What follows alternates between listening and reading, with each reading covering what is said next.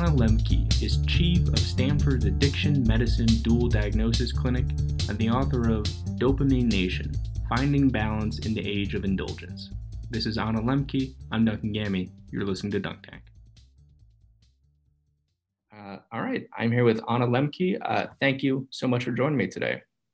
You're welcome. I'm happy to be here. Thanks for inviting me. Um, so you are uh, an expert in addiction. You've written uh, a book called uh, Drug Dealer MD about the opioid epidemic, and more recently, you wrote a book uh, called Dopamine Nation. And I really want to get into the second book in particular uh, and the topics it addresses. And maybe just so we're all on the same page here, uh, could you tell us what what dopamine actually is? I, I hear this a lot. Is it just pleasure, or what is it? Well, it's a chemical that we make in our brain. It's a neurotransmitter, which means that it bridges that gap between neurons. Neurons are the cells that send the electrical impulses that create the circuits that make us who we are. But interestingly, neurons don't touch. There's a little space end to end called the synapse, and that synapse is bridged by molecules called neurotransmitters. So, dopamine is one of many brain neurotransmitters. It's the most important neurotransmitter for the experience of pleasure, reward, and motivation. It's not the only neurotransmitter involved in that process, but it is the final common pathway for all reinforcing uh, substances and behaviors. Okay, and, and, you mentioned pleasure in there, and something that you've talked about before is that how pleasure and pain are co-located in the right. brain, and that these are kind of like two sides of the same same coin. Right. And heard you say that like any deviation basically from the this balance of, of homeostasis uh, can be stressful, which sounds counterintuitive. Like how, how could pleasure possibly be stressful? Yeah, that's great. So, the literal definition of stress in biology is any deviation from homeostasis. Homeostasis is our physiologic baseline. So, I like to use this metaphor of a beam on a central fulcrum, like a teeter totter in a kid's playground. But when the the the teeter totter in this case is at rest, then that that beam is parallel with the ground. Um, so neither side is touching. That's homeostasis. That's the level baseline. And any deviation to the pleasure side or to the pain side of that balance is the definition of stress. Uh, and one of the over arching rules governing this balance, or really all physiologic systems in all living organisms, is the drive to return to homeostasis. So, with any deviation from neutrality, our brains will work very hard to restore a level balance. Mm-hmm. Furthermore, the work that the brain is doing to restore homeostasis does send a signal to our own adrenaline, which is our stress hormone, to release a certain amount of adrenaline. So it is literally stressful in the sense that it kicks off kicks off our own adrenaline. Okay, so that, that was what I was curious about. Like um, I, have again, I don't know very much about brain science, but I hear things like cortisol being a, a, a stress hormone. Is that yes. also in the mix here? Yes. So cortisol, adrenaline, those are all roughly equivalents. And this is primarily the work of neuroscientist George Koob, showing that as uh, with a deviation, so if you ingest something like cocaine, right, it, it releases a lot of dopamine in the specific circuit of the brain called the reward pathway. And uh, immediately the brain responds to that by downregulating uh, endogenous or internal production of dopamine and dopamine receptors to try to bring it back down to homeostasis. But the other thing that happens during the work of trying to do that is that we release adrenaline or cortisol, which is our stress hormone. And that's the work of George Koob, showing that it is like there's a link between that process and uh, a literal stress reaction. So it's stressful to mm-hmm. deviate from homeostasis, whether or not you're deviation deviating to the pleasure side or the pain side. So does that mean there's really no like ever unmixed pleasure or pain. It's always going to have some combination or some stressful component to it. I think the way of so first of all, this this pleasure pain balance is is an oversimplification of our experience. Like you can experience pleasure and pain at the same time. For example, when eating spicy foods, or you know, just to throw it out there, like sadomasochistic sexual encounters, right? So there, there's a mixture.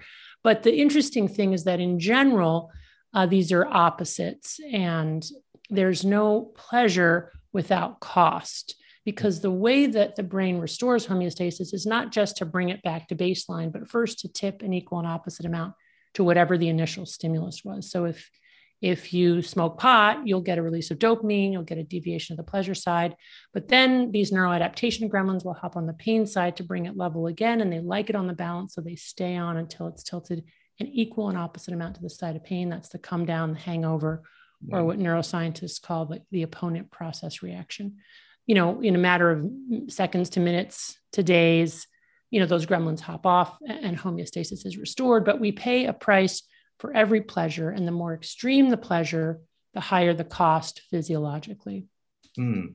And, and you, you, mentioned pot as well in there. And a lot of people, especially as we talk about legalization of it, a lot of people sort of, I, I think, go too far and say, like, oh, this is a, a non habit forming drug. But clearly, basically, it sounds like what you're saying is anything, any process that is releasing dopamine is going to have it's going to have some effect in your brain. It's going to have some sort of withdrawal. Is, is, that basically true? So, if you start out with a level balance and you deviate to the side of pleasure and do something that releases dopamine, you will pay a price, and that price will be the hangover, the come down, the withdrawal. Mm. Um, and that's true for cannabis. It's true for watching a Netflix uh, series, um, you know, after each episode that kind of like, oh man, should, we watch another one? No, we said we wouldn't, but I kind of really want to, right? But on the other hand, if you think about hunger, hunger is a little bit different. Hunger is the absence of a reinforcer that we need to survive. And so with hunger, what you get is a deviation to the pain side, right?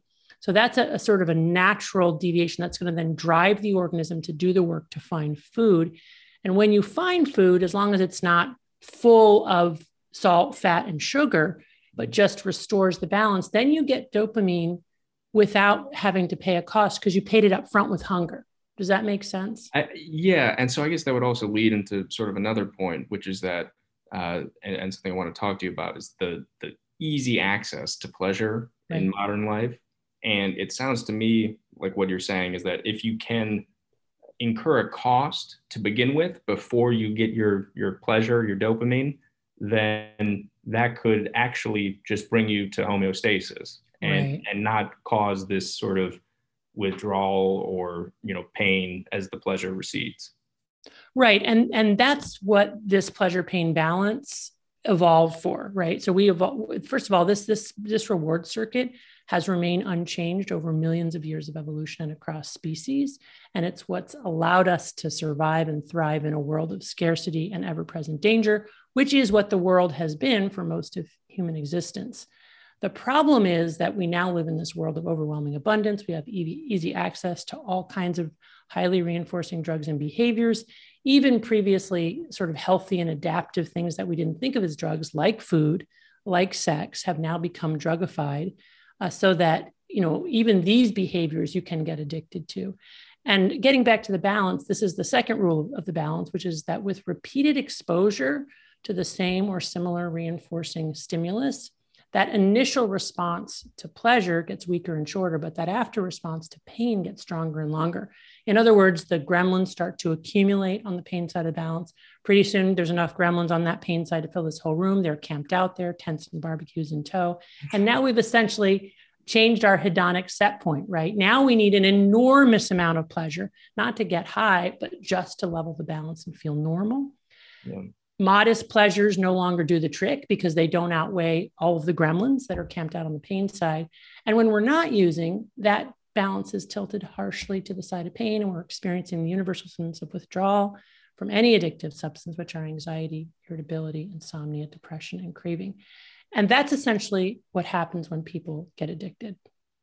I, I, see. Would the reverse be true? As in, if you get really used to pain, that any amount of pleasure would become much more uh, rewarding? Right. So that's exactly what happens. And it's called the science of hormesis. Hormesis is Greek for to set in motion. And there's a whole branch of science showing that if you expose cells and organisms to toxic stimuli, you actually increase the health or improve the health of that organism. Mm. And essentially, what's happening there is if you imagine again that pleasure pain balance, you're starting out with a level balance, and now you intentionally expose yourself, myself, ourselves to toxic or painful stimuli. Exercise is immediately toxic to cells. Freezing cold temperatures, like you know, jumping into a lake or taking an ice cold uh, shower, that's immediately toxic to cells. Other many other things that we can do in you know mild to moderate doses. And what essentially happens is uh, when you do that, then the gremlins will hop on the pleasure side to try to restore homeostasis. They'll stay on until you're tilted to the side of pleasure. And over time, you'll reset your balance to the side of pleasure, effectively changing your hedonic set point so that, you know, just not being in pain is like, oh, great, you know, I'm feeling wonderful. And even just a tiny little bit of pleasure is, is very, very reinforcing. So, I mean, you can just take, again, food is a, is a good analogy. If you haven't eaten for more than a day or even a number of days, and someone gives you like a little bit of broccoli with maybe a tiny bit of salt on it, that is going to taste absolutely delicious. If they if you're a coffee drinker and they give you coffee with half and half, you're, you're going to feel like you just mainlined heroin or something, right? Because you've it's just all relative. Okay. And, and so if someone was like going through like even something as extreme as heroin withdrawal, if you could get them on a treadmill and in an ice bath and you know fasting or something like that. I guess that would be better. Absolutely and there's data to support that. So there's a wealth of data showing that exercise um, basically decreases the intensity and duration of withdrawal from addictive drugs like mm-hmm. opioids, cannabis, cocaine, nicotine. So that in early withdrawal, when people are trying to quit their drug and their gremlins are camped out on the pain side and they're slammed over there, if they engage in exercise, that will encourage some of those gremlins to switch sides and it will get them back to baseline homeostasis faster. Um, so yeah, that that's exactly right. So in early recovery, when patients ask me, well, what can I do when I'm really craving? I mean, there are a wide number of things they can do. They can, you know, if they're in AA or NA, they can call their sponsor. Um, you know, they can uh, meditate. They can. There's a lot of stuff they can do. But one of the things that's counterintuitive that works is they can take an ice cold shower or immerse their faces in a bucket of ice water, or they can do you know 25 sit-ups or go on a run and that that really helps. Yeah this is this is really interesting to me because um, like that in particular where i think a lot of people in the throes of addiction uh, tend to look for like existential reasons or like reasons in their past for why they're they're doing these behaviors.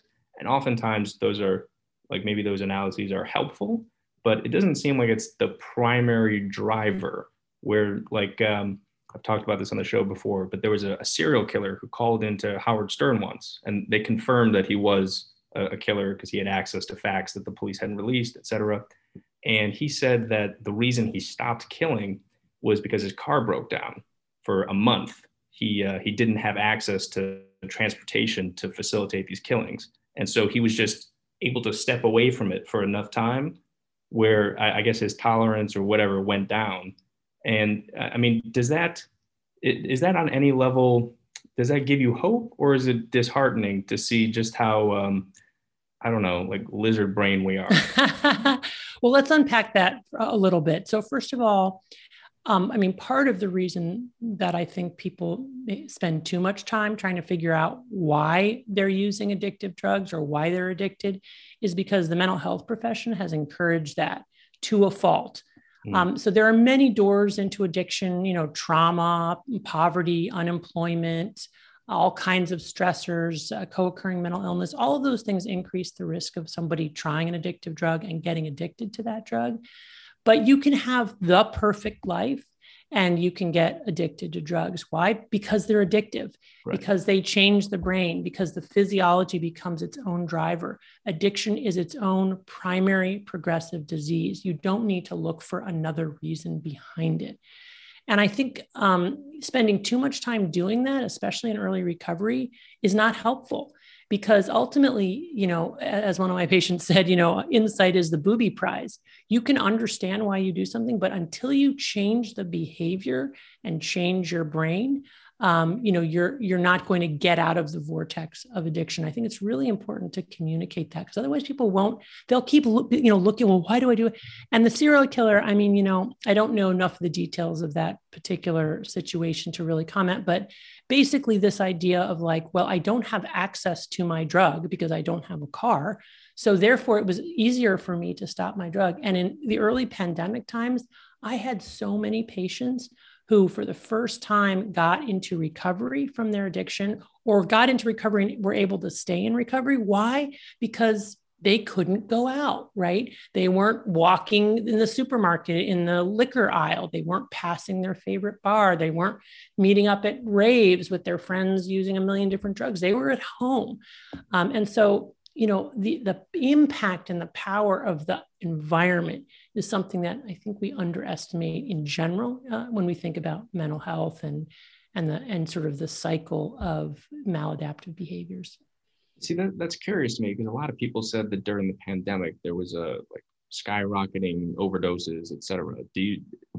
I guess it sounds like the picture is a little bit more complicated than that yeah I, think it's really it was sort of I, sort of like a musical chairs like some people you know when the music stopped found a chair and other people didn't. Mm. so clearly um, some people really suffered you know during the covid and the pandemic and first of all people who got covid and got really sick and died that's terrible right? But in terms of the population you know that i treat uh, people with addiction it was really a bimodal kind of phenomenon. People who live alone and who had then less access to, let's say, a residential treatment facility or in person AA meetings, those people fared worse. And overall, it's true, um, drug overdoses went up. But drug overdoses were generally have been tre- generally trending up for the last 20 years. Hmm. Fentanyl has completely penetrated the illicit drug market. Fentanyl is 50 to 100 times more potent than morphine. It's also more lethal. So there are lots of reasons. And then you have people in isolation. So they're using in isolation. So they're, you know, they're, they're more likely to overdose. Um, so there are lots of reasons why a subset of people with addiction got, got worse. Plus, you've got everybody a lot closer to their refrigerator, not leaving the couch. So, yes, in terms of gaining weight, drinking a little more alcohol. But I, I can tell you, it's really true that among a subset of individuals, uh, COVID was a complete blessing um, because it gave them the, the constant triggers for using decreased and people were able to get into a kind of sustained recovery that they hadn't been able to enjoy at any other point in their life.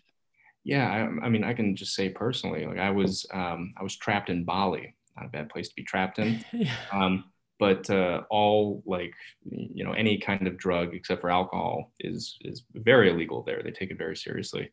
Um, and I stopped.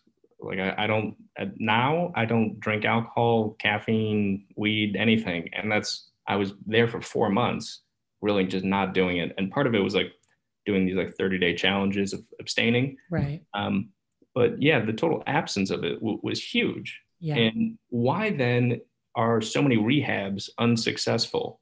Because they there seems like they're trying to engineer that but failing. So a couple things. The, the there is with addiction in particular i think there's sort of like what you read in the media and then what's really true.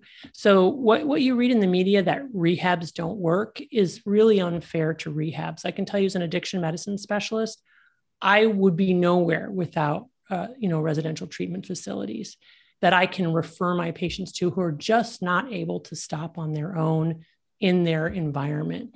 Mm. we, they have to go somewhere else where they don't have access to their drugs. So you went to Bali, that was your, you know, four month rehab. Right. You know, that's essentially what rehab is. And it it works. It yeah. absolutely works. But we don't have a lot of data. There aren't good data to know. So it's easy to say rehabs don't work. Um, you know, because we don't have data. So you can say rehabs don't work. I can say they work. But I can tell you, as, as somebody who treats this population, they're invaluable for those that subset of individuals whose disease is so severe that they can't stop on their own. They need a contained environment where they don't have access to drug. Now, it is true that the relapse rates when people come out and try to reintegrate into the world are really high. Um, and my guess is they're on the order of 50%, which sounds bad. But if you look at treatment rates in response to any mental illness, whether it's generalized anxiety disorder, PTSD, major depression, our response rates are about 50%, all comers, all treatments. So that's not really that bad. I mean, a 50% response rate, that's pretty good.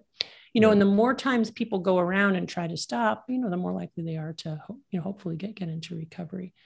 Um, so I, I think lately there's been like a lot of negative press about 12 step groups like Alcoholics Anonymous, Narcotics Anonymous, people who don't really understand uh, those groups and how they work and, and who they'll benefit and who they won't. Um, and also rehab, you know, or residential residential treatment facilities. You know, th- there are some terrible rehabs out there, but there are also some really fantastic rehabs that are run really well, are very evidence based, and that absolutely save lives. And is there like an ideal? I mean, it's, it's probably not one size fits all, but is there roughly like an ideal amount of time to sort of like sort of force abstinence before people have the tools to be able to like live on their own? Yeah, so minimum 30 days. 30 days is just about the average amount of time it takes for those neuroadaptation gremlins to hop off of the pain side of the balance for your brain to get the memo that oh i'm not getting this i'm not getting my dopamine from outside anymore. I better start to upregulate and make my own again and to re- reassert baseline homeostasis. And you know there are a, a you know couple of data points showing that but in my clinical work I, I see that again and again so that's why rehabs on average are about 30 days if mm. you look at outcome studies with physicians who develop addiction, many of them are mandated to go to like a 90 day rehab, and their outcomes are even better.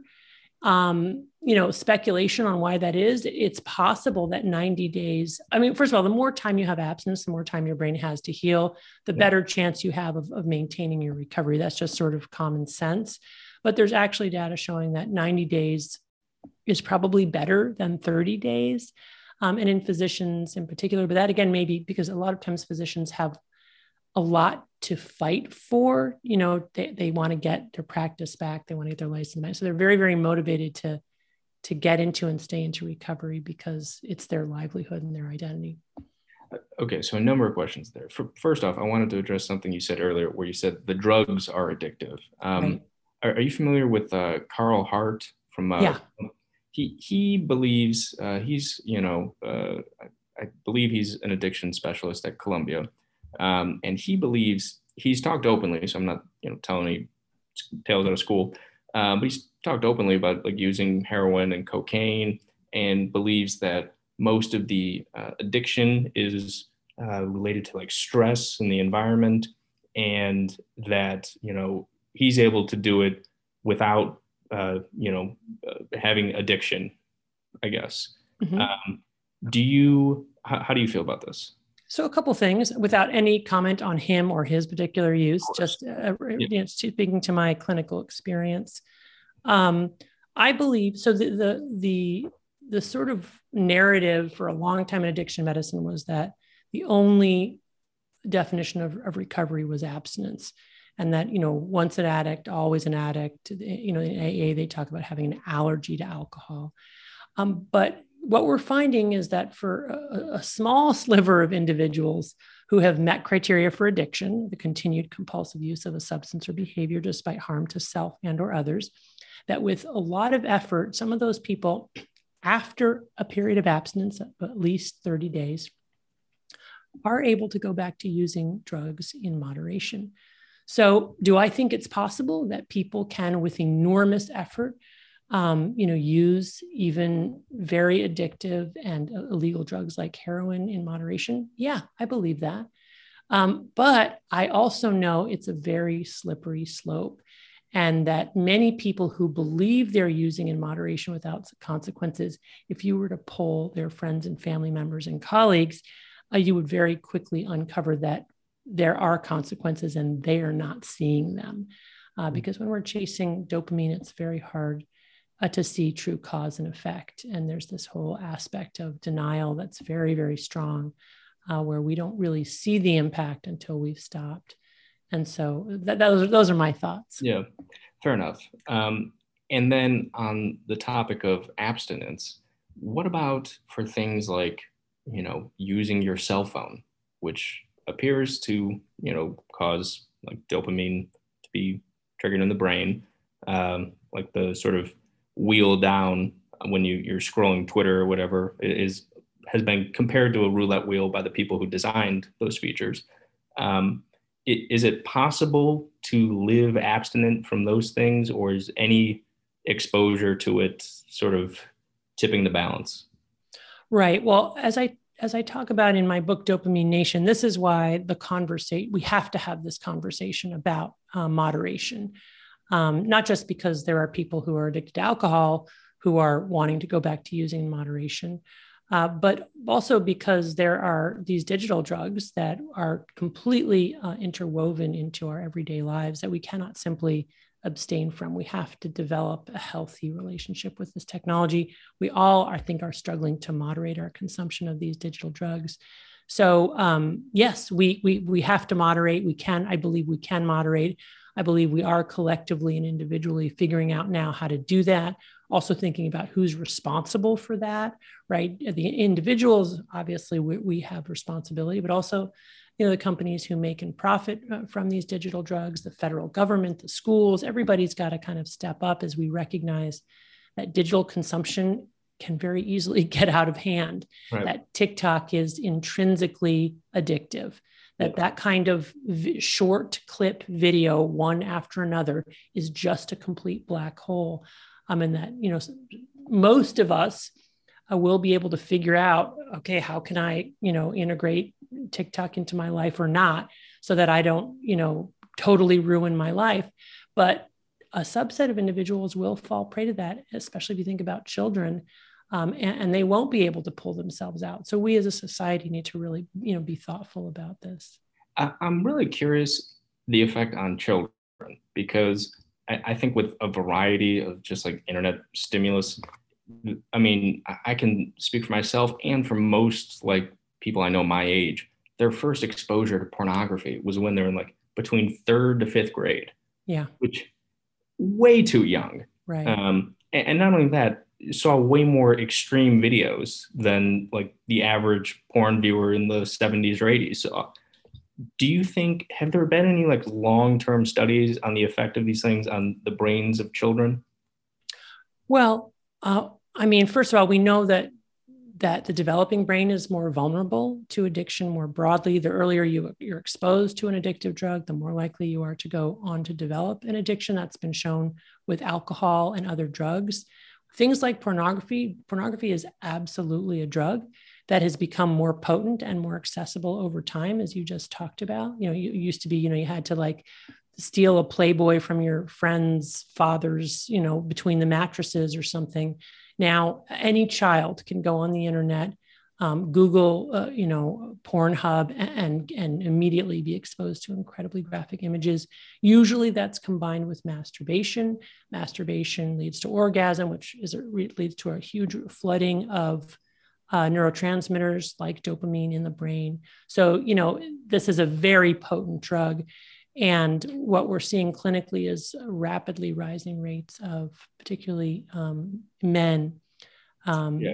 you know, coming in with very severe and debilitating pornography addiction to the point where people are non-functional, not, not able to go to school, not able to go to work, depressed, suicidal.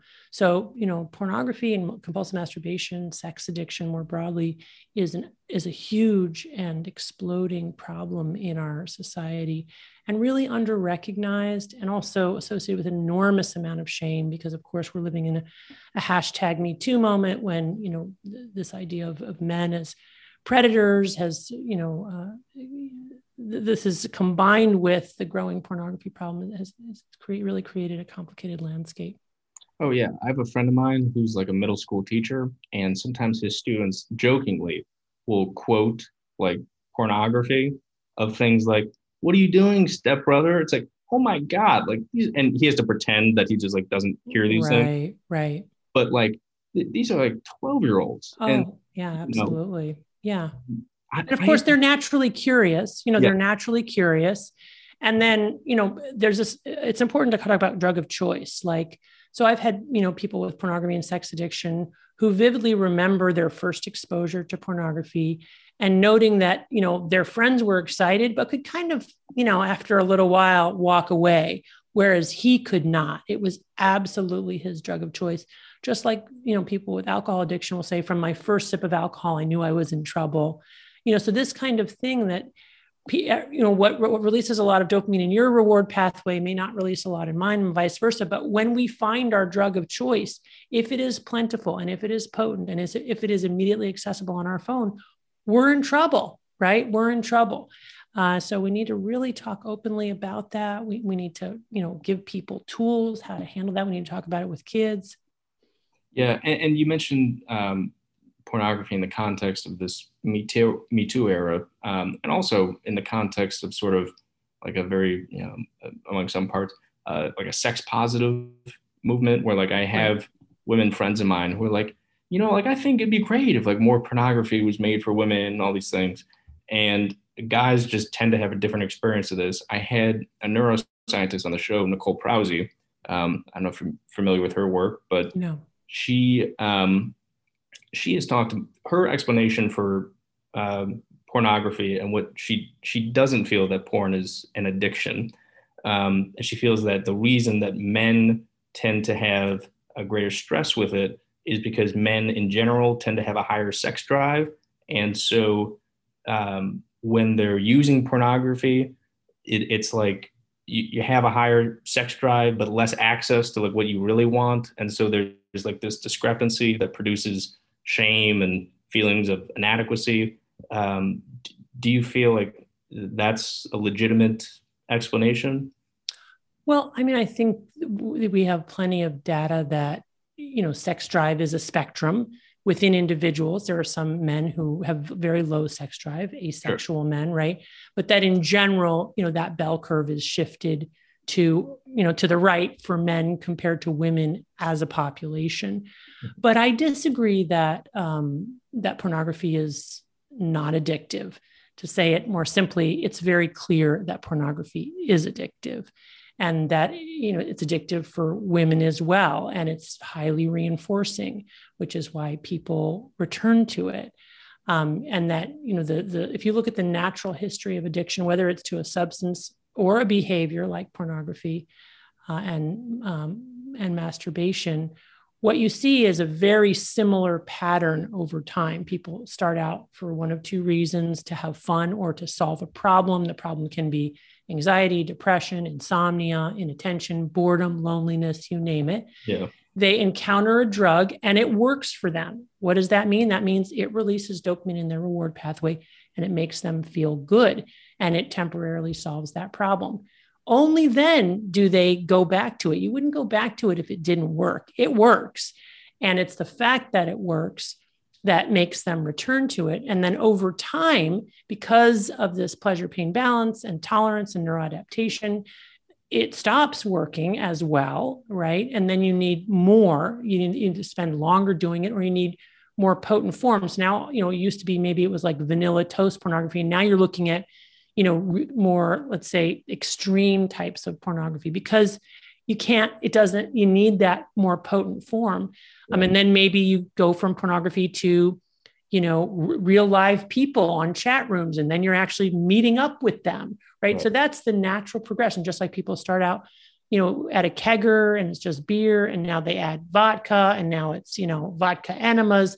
I mean you know that same kind of progression whatever the drug is. So yeah, it, it's interesting the problem solving thing. I remember the first time I ever watched porn. Afterwards, I I was a, I think I might have been like ten or eleven, and I literally remember the first thought that came into my mind was, "Wow, I can do this anytime that I'm sad." Right. exactly. Like, exactly. Yeah. Right. And and that's beautifully observed, and because that's exactly right you have all the equipment that you need right on your body. Yeah. And if you don't have porn ready, well, you watched porn, you can you have your imagination, which is also also what makes pornography one, one of the very hardest addictions to overcome, I think, because as one as one of my uh, patients said, the bar, you know, the equivalent of the bar is in my brain, right? So that's tricky, yeah, right? So now you really have to not let yourself uh, engage in you know that kind of fantasy life and that's mm-hmm that's hard. Yeah. Um, I, last question I'll ask on the subject of pornography because I don't I don't make it entirely about that, but it is very relevant. And uh, it's important, you know, yeah. and it's hidden and it's a growing problem. And it's it's the reason that I opened my book with a case of uh, of, a, of a man with a very a scientist, a Stanford scientist with a very serious pornography addiction, because I think people need to know they're not alone. Right. Yes, and this and this certainly does come up in Dopamine Nation. Um, and so I, I'm I'm curious what um, uh, there, there's a movement online of like the no masturbation. Right. Movement. No FAP. Yeah. yes, exactly. Yeah. Um, what uh, what do you think of that? Is that even like achievable, or is that something that um, is like? I mean, I don't know. What, do, do you have any broad thoughts about the no FAP movement? Well, yeah. I mean, so the first intervention that we do for people with pornography and compulsive masturbation addiction is say we say no orgasms for a month, right? Mm-hmm. No organ because we have to reset the balance. Yeah. And uh, and so the no FAP movement is a recognition of what compulsive masturbation um, does to people's brains and to their physiology and how destructive it is and how it's not part of a healthy life and that you need to take those energies and channel them someplace else which isn't to say that all pornography is bad or that all masturbation is bad but when you're compulsively doing it every day multiple times a day you know as a way to not feel sad you know there's a problem there. Because the truth is the way that pleasure pain balance you will feel sadder and sadder and sadder. So the idea is to stop it in order to reset the reward pathways. And what happens when people are able to do that not having any orgasms with themselves or, or others for four weeks they come back less anxious less depressed sleeping better more energy more feeling better about themselves um, so yeah i think it's it's a very interesting movement and i think it speaks to the ways in which people are kind of supporting each other um, in the internet um, toward healthier practices. It's fascinating to me because it's basically a form of celibacy, extreme celibacy, right? Um, that people are happening upon and realizing that they feel better, many of them, uh, when they adhere to it. And yet it comes in this secular package, right? It's not attached to any vice or virtue framework. It's not because it's a sin. You know, I mean, sex in the Christian church has been, you know, it's it's a it's a very uh, let's say um, it's a very important part of Christian teaching, right? And now what's happening is people are sort of adopting some of those teachings, but not in that religious framework, which I also find interesting. Yes, I, I went to Catholic prep school, so I'm, okay. So there you there you go. Yeah, right. To grow grow hair on your hands and yeah, like that, right? exactly. Um, so I, am curious because uh, we talk about uh, we talk about in, in Dopamine Nation how this this easy access to pleasure. We've been talking about in the context of pornography, but it's it's a, a huge spectrum, um, many activities we can get that from. And there might be some people who hear that and say, you know, hey, I have crazy student loans. I'm working a dead end retail job. Uh, I'm worried. I'm terrified about a climate apocalypse how how dare you say that my life has too much pleasure right you know? mm-hmm. how do you feel about that well i think it's important to acknowledge that when people have a lot of stress in their lives they have jobs that are not rewarding they're in conflicted relationships that it's hard you know life is very hard and turning to this substance or a behavior as a kind of respite from the rest of their lives is a very common and human uh, ref- reflex, right? We reflexively approach pleasure and avoid pain. And we do that without even thinking. It takes a cognitive load to do the opposite, right? To avoid pleasure and approach pain. We're wired to approach pleasure and avoid pain. But what, what is the key message here, which I try to get out to people, is that the continued consumption of highly reinforcing drugs and behaviors makes us more unhappy. Hmm. And it does that in an iterative process over time by changing our hedonic set point so that ultimately we are actually in this dopamine deficit state where we don't enjoy anything. And we're just using our drug to kind of like you know keep keep it things even go back to homeostasis. And so that's the tricky part because we don't see it as it's happening right? We don't we don't make the link between smoking pot every day and being anxious, depressed, and not being able to sleep. Because what we're remembering is that the first time we smoked pot, it alleviated those symptoms. But over time, all we're doing is relieving withdrawal from our last use. We're not actually treating the underlying thing. And that's because of neuroadaptation and the drive toward homeostasis. So that's why that intervention of the dopamine fast or not using for a month is so important because you reset reward pathways and you're able to look back and go, oh, wow, I, I'm feeling a lot better now, right? And I the substance or behavior that I thought was giving me some relief in my life was actually making things worse there are on that note what, what i find interesting is that there are definitely experiences i've had and i've talked to other people who have had where if you're you know when i was in college and smoking a ton of pot i would when i smoked i would realize man why did i do this like i, I don't like this this is not fun yeah. and this is causing is that and people saying with like masturbation afterwards they have this clarity of like why did i do that Right. Is that because it brings you, you're, you're in this state of like sadness. It right. brings you briefly, maybe up to like homeostasis, and you can sort of see clearly before you you dip back down. It could be. It's it's interesting. I, I think what it is, yeah, I think that's what it is. That essentially there are just those moments of clarity where well first of all what happens is you're you're walking around in this dopamine deficit state and the reflex and urge to restore homeostasis is overwhelming mm-hmm. such that our ability to recall how the drug really makes us feel we don't have access to it all we have is the euphoric recall of how it used to make us feel before it stopped working. So when you're in this state and you have euphoric recall, the drive to get the drug and use is enormous. But once you've used the drug, you can see that its impact is to just add one more gremlin onto you. So, right, you're right. So, not only do you go back down right after you use it, or maybe even in the middle of using it, you go back down further. And mm. that's the moment of clarity. It's, it's not up here. It's like, oh crap, now I've got another gremlin on the, now I'm even deeper in the hole. Yeah. Are there any is there hope for anybody whose pain pleasure balance is out of whack in the sense that are, are there any is it possible to just like break your your sort of reward system where you can't go back to normal? So in general there's enormous plasticity such that with sustained abstinence the vast majority of people can return to a level balance or baseline homeostasis. Um, and, then then it becomes a difficulty of maintaining that balance and not returning uh, to addictive use. Every once in a while you know we we we see somebody with severe addiction who just it just seems like their balance is stuck on the pain side and they can't get over and then that's when we use certain medications to try to help level them out. Mm. um, but but in general with enough abstinence the vast majority of people if they can stop using for long enough they can restore homeostasis what uh, what medications?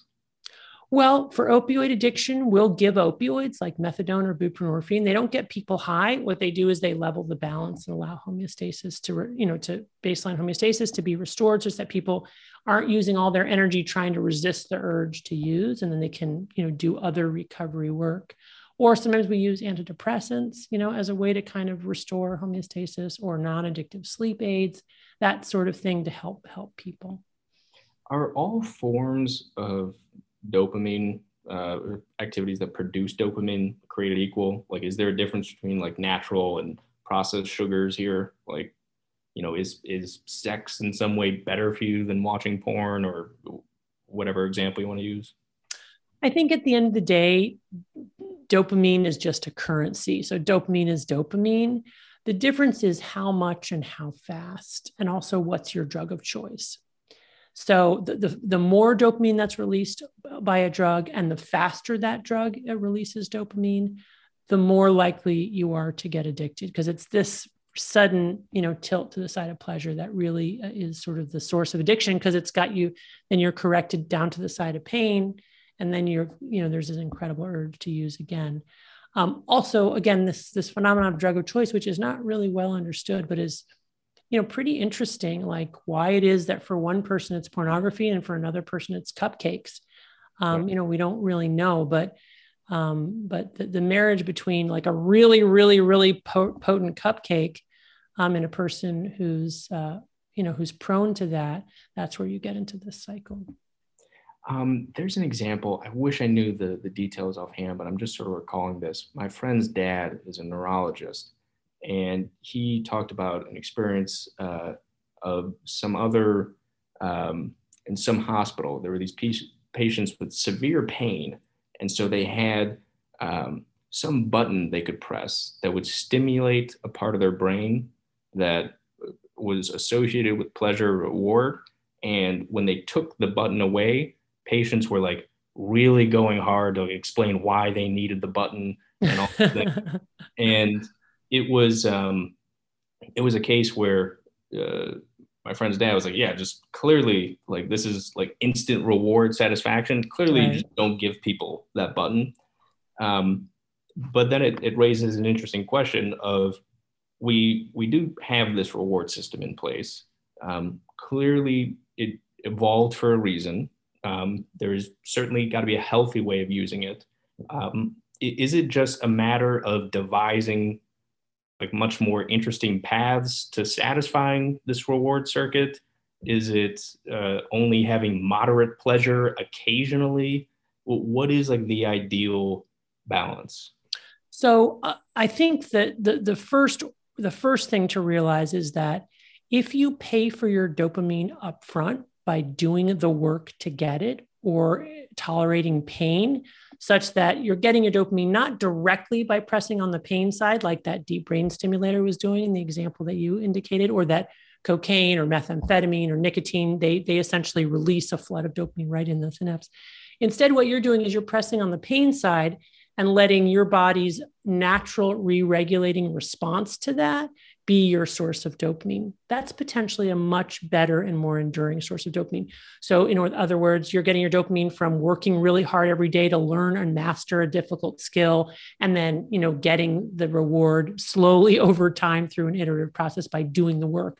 Or you are going for a run or going for a bike ride or going for a swim, even though you don't really like it, because you know that slowly what happens with exercise is dopamine levels slowly rise over the course of the exercise and then remain elevated for hours afterwards mm-hmm. before coming back down to baseline. You never go into that dopamine deficit state or ice cold water or things like that.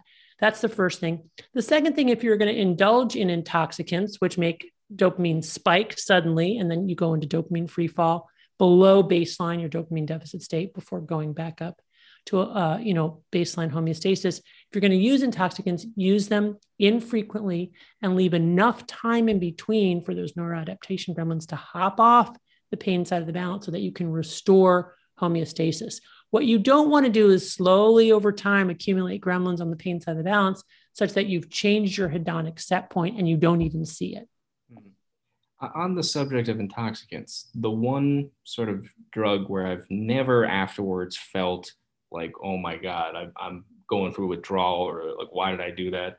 Are psychedelics.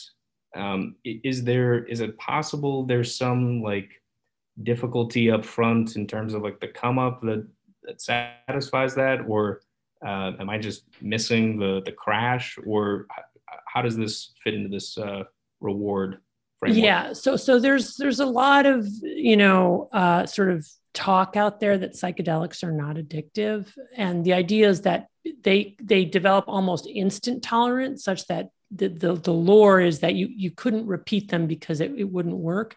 But the truth is that people can get addicted to psychedelics that there is you know whether it's you're talking about mushrooms or mdma there are blue mondays. People do have come downs. They are more depressed you know that you didn't have it is is one thing but many many people do mm. have a come down but even if you don't subjectively feel a come down what is the nature of addiction it's using a substance to alter your mental status in pursuit of some other thing that you want right mm. um so you know we do see people get addicted to psychedelics who repeatedly use them you know every week every day and who end up in a very very bad place. So it's it's not true that psychedelics aren't addictive. It would it's impossible to find something that has such a huge mental impact that yeah. isn't isn't going to be addictive for some people. Well, is it possible that certain substances are like less prone to addiction in the same way that like maybe uh, like there are Buddhist terrorists, but it seems like that religion lends itself less to the pursuit of terrorism. Yeah, I mean, you know, again, I think it's it depends on the individual's physiology. I will tell you, I will never ever get addicted to alcohol. It just doesn't do anything for me. I will never ever get addicted to caffeine. It doesn't wake me up. Pornography, romance novels, easily addicted to that. Mm-hmm. So, um, you know, it's it's that combination of like your particular lock and key, you know, with that with that particular drug. So I don't think I don't think we can say, oh, this drug is not addictive and that drug is, or this drug is really addictive and this one's. A, it depends on the person meets the drug, and if that's your drug, you know, it's going to be more addictive than than a drug that other people culturally might think of as super duper addictive. Um, I, I want to talk about a little bit this this idea of a dopamine detox. Yeah. Because we're, we're talking about all these, you know, uh, withdrawals and addictions, et cetera. Um, and then there are, you know, some people may not identify with alcohol addiction, but everybody has a cell phone. Just about everybody I've talked to has had some, you know, they've had to go through some processing of what social media means in their life, whether it's abstaining, uh, et cetera.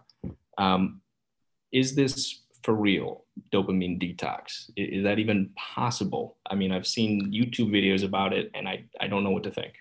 Well, I mean, you know, what I recommend for patients who are struggling with any kind of addiction, whether it's a substance or behavior, is a dopamine fast or an abstinence trial. The idea being that you need to abstain from your drug for long enough to reset reward pathways. And that when you do that, you can come to more modest rewards and actually enjoy them again and also see true cause and effect between your drug and the impact that it's having on your life, which you can't do when you're using it. So I do really recommend it. Now, the Silicon Valley dopamine detox is like you go into a cave for a week and then you right. emerge and like every leaf is sparkling.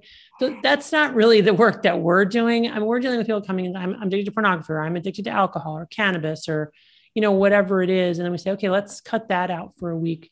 Maybe it's a particular video game. Okay, let's, you know, you're not going to not be on your device, but you're not going to play video games. Or maybe it's just YouTube, like no uh, digital entertainment for a month so that people can reset their reward pathways. You know what, Duncan? I actually have a uh, meeting that I have to go to now. I feel badly. I thought we were just doing an hour. I'm really enjoying the conversation, but me, no, me, me too. Um, I, I loved having this conversation. Uh, I'll let you go and get to your meeting. Uh, the book is Dopamine Nation. Um, I, I, hope if, if, you write another book, we get a chance to talk again. Or, yeah. You know, whatever the occasion is. Um, really love your work and thanks oh, so much. Thank you. Thank you. Well, you're, you're welcome. Uh, thanks for sharing. That always makes it, you know, more real and more meaningful for, for other people sort of hear about you know, opening up a little bit and sharing your own experience. And I really, I thought your questions were great. So thanks so much. Fantastic. All right. Take care. Bye bye. Bye bye. Thank you to Anna Lembke, and thanks for listening to Dunk Tank. I'm Duncan Gammy. See you next time.